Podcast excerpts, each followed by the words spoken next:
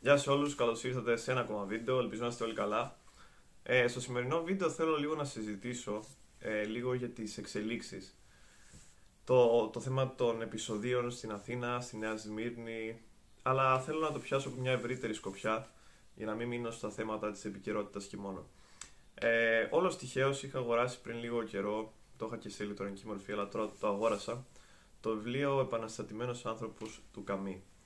Και θα προσπαθήσω να συνοψίσω λίγο την ιδέα της εξέγερσης και την ιδέα της μνησικακίας, πώς συνδέονται και πώς μπορούμε να το παρατηρήσουμε αυτό στην κοινωνία σήμερα. Κάτι που μου έκανε ενδιαφέρον γενικότερα, μου προκάλεσε εντύπωση, είναι ποιος θεωρείται ο επαναστατημένος άνθρωπος. Δηλαδή, ποιος, ποιον μπορούμε να πούμε ότι επαναστατεί.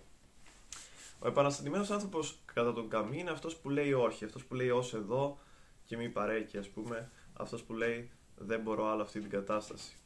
Και για μένα αυτό είναι ένα αρκετά σύνθετο θέμα.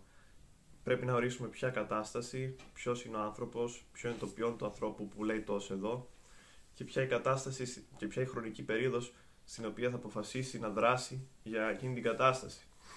Και προσωπικά, προσπα... προσπαθώντας να το εφαρμόσω σήμερα, η κατάσταση είναι η κατάσταση της εποχής της επιδημίας του κορονοϊού, όπου έχει διαρκήσει, διαρκέσει τώρα, διαρκεί ακόμα ένα χρόνο και ένα μήνα περίπου. Ε, η κατάσταση των συνε, του, συνεχό, του συνεχόμενου lockdown, του κλειδώματος επί ένα έτος και συνεχίζουμε. Η κατάσταση ε, βλέπουμε πως η τεχνολογία αρχίζει να επιβάλλεται καλός ή κακός στο, στον τρόπο που λειτουργούμε, στον τρόπο που περπατάμε στον δρόμο, στον τρόπο που μιλάμε μεταξύ μας, δηλαδή κάνουμε πλέον zoom calls, δεν βγαίνουμε σε καφέ γιατί δεν υπάρχουν καφέ. Και στον τρόπο γενικότερα που ζούμε στην ουσία. Ο Καμί σε ένα σημείο αναφέρει για την έννοια της μνησικακίας και την έννοια της εξέγερσης. Στην ουσία μνησικακία είναι η στρο... αυτός ο πόνος, αυτή η απέχθεια του ατόμου προς το ίδιο του τον εαυτό, η οποία δεν του βγαίνει ποτέ σε καλό.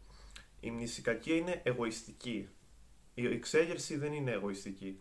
Η εξέγερση είναι από ένα αίσθημα ε, που γεννάται από το αίσθημα ενός ανθρώπου ότι καταπιέζεται και του παίρνουν κάτι το οποίο είναι ήδη δικό του.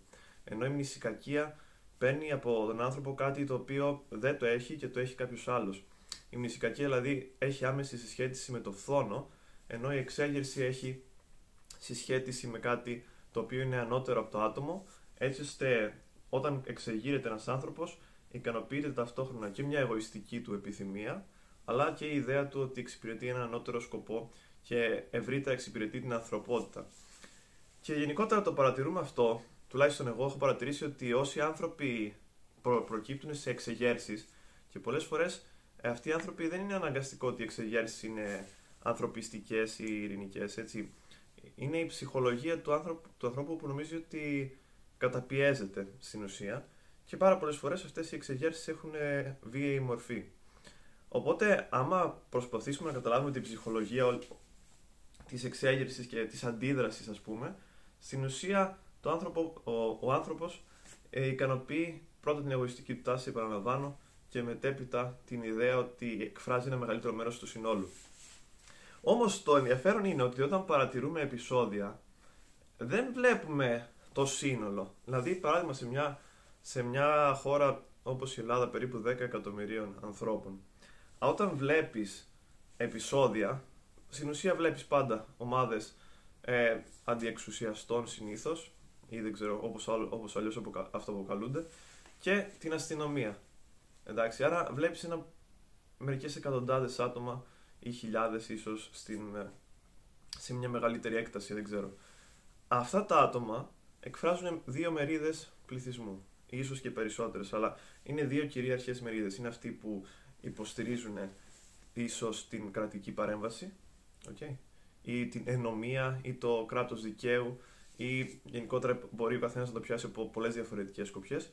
Και είναι οι άλλοι οι οποίοι ε, στην ουσία θεωρούν ότι καταπιέζονται και όπως είπα θέλουν να εκφράσουν το μέρος του όλου, ε, θεωρώντας ότι αυτοεκπληρώνονται μέσω του όλου στην ουσία. Και αυτό που σκέφτομαι κάθε φορά που βλέπω τέτοιες εκδηλώσεις είναι όλοι οι άλλοι που είναι. Γιατί το ενδιαφέρον είναι ότι στην κοινωνία που ζούμε, στην κοινωνία της πληροφορίας, στην κοινωνία του ίντερνετ, στην κοινωνία που μιλάω σε μια κάμερα και μπορεί να με δει κάποιος από οπουδήποτε καταλαβαίνει τη γλώσσα μου να με ακούσει. Ε, ζούμε στην ουσία μέσω άλλων. Οπότε ο, σκοπ, ο στόχος ενός ανθρώπου ο οποίος θέλει να εξεγερθεί για να εκφράσει το όλον επιτυχάνεται πολύ πιο εύκολα. Και αυτό πυροδοτεί την αντίδραση που βλέπουμε στα social media πλέον, τα οποία ακόμα και το Instagram έχει γίνει η μορφή πολιτικής τοποθέτησης. Οπότε στην ουσία ζούμε σε έναν κόσμο όπου μέσω των μικρών ατομικών εξεγέρσεων εκφράζεται ένα όλον το οποίο είτε, είτε μεγάλο είτε μικρός αριθμό δεν, είχε, δεν μπορούσε να, ας πούμε, να συμμετάσχει. Αλλά στην ουσία η συμμετοχή του είναι πλασματική, είναι στο μυαλό του.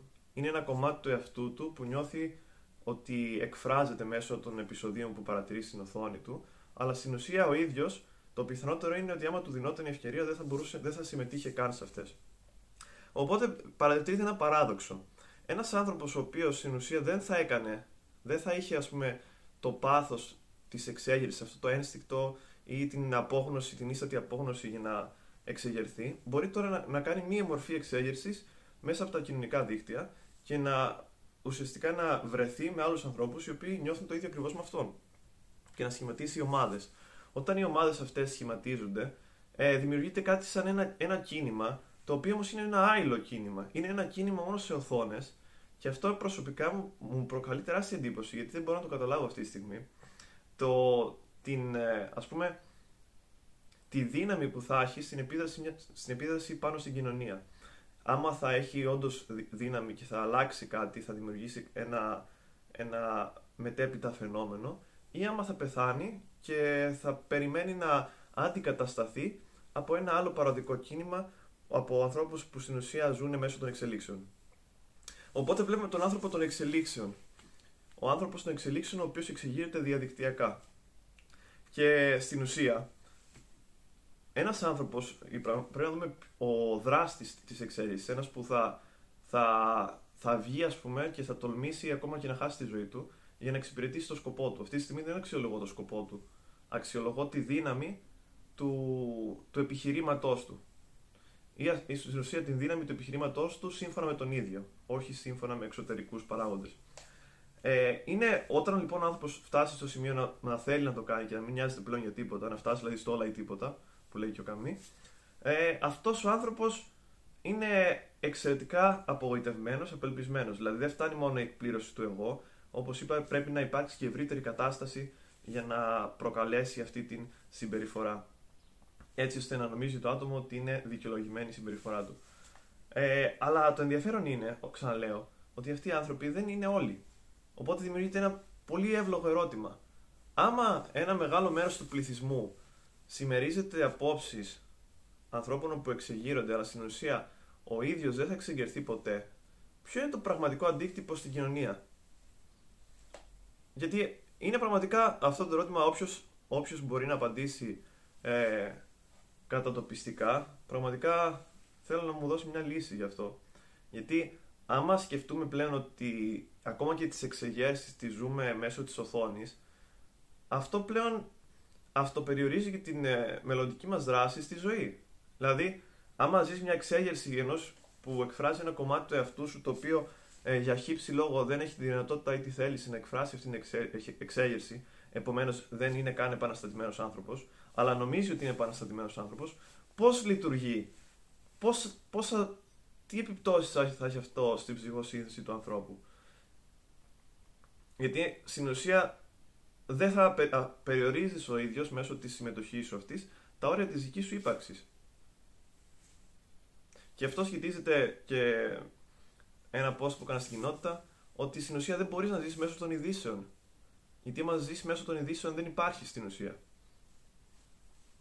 Και αυτό είναι κάτι το που παρατηρώ πλέον επειδή υπάρχει τόσος πολύς χρόνος και πάρα πολλοί άνθρωποι δεν δουλεύουν. Ε, έχουν πολύ χρόνο να αναλωθούν και αναλώνεται η ίδια ιδέα της ύπαρξης. Γιατί όπως είπα, ζεις μέσω τρίτων. Ζεις μέσω εκατομμύρια άνθρωποι μπορεί να ζουν μέσω 100 ανθρώπων. Και αυτό είναι άρρωστο. Όπως και να έχει, αυτές ήταν οι σκέψεις μου σε αυτό το βίντεο. Γράψτε μου στα σχόλια πώς σας φάνηκε. Και. Τι να πω. Ζούμε και βλέπουμε. Να είστε όλοι καλά.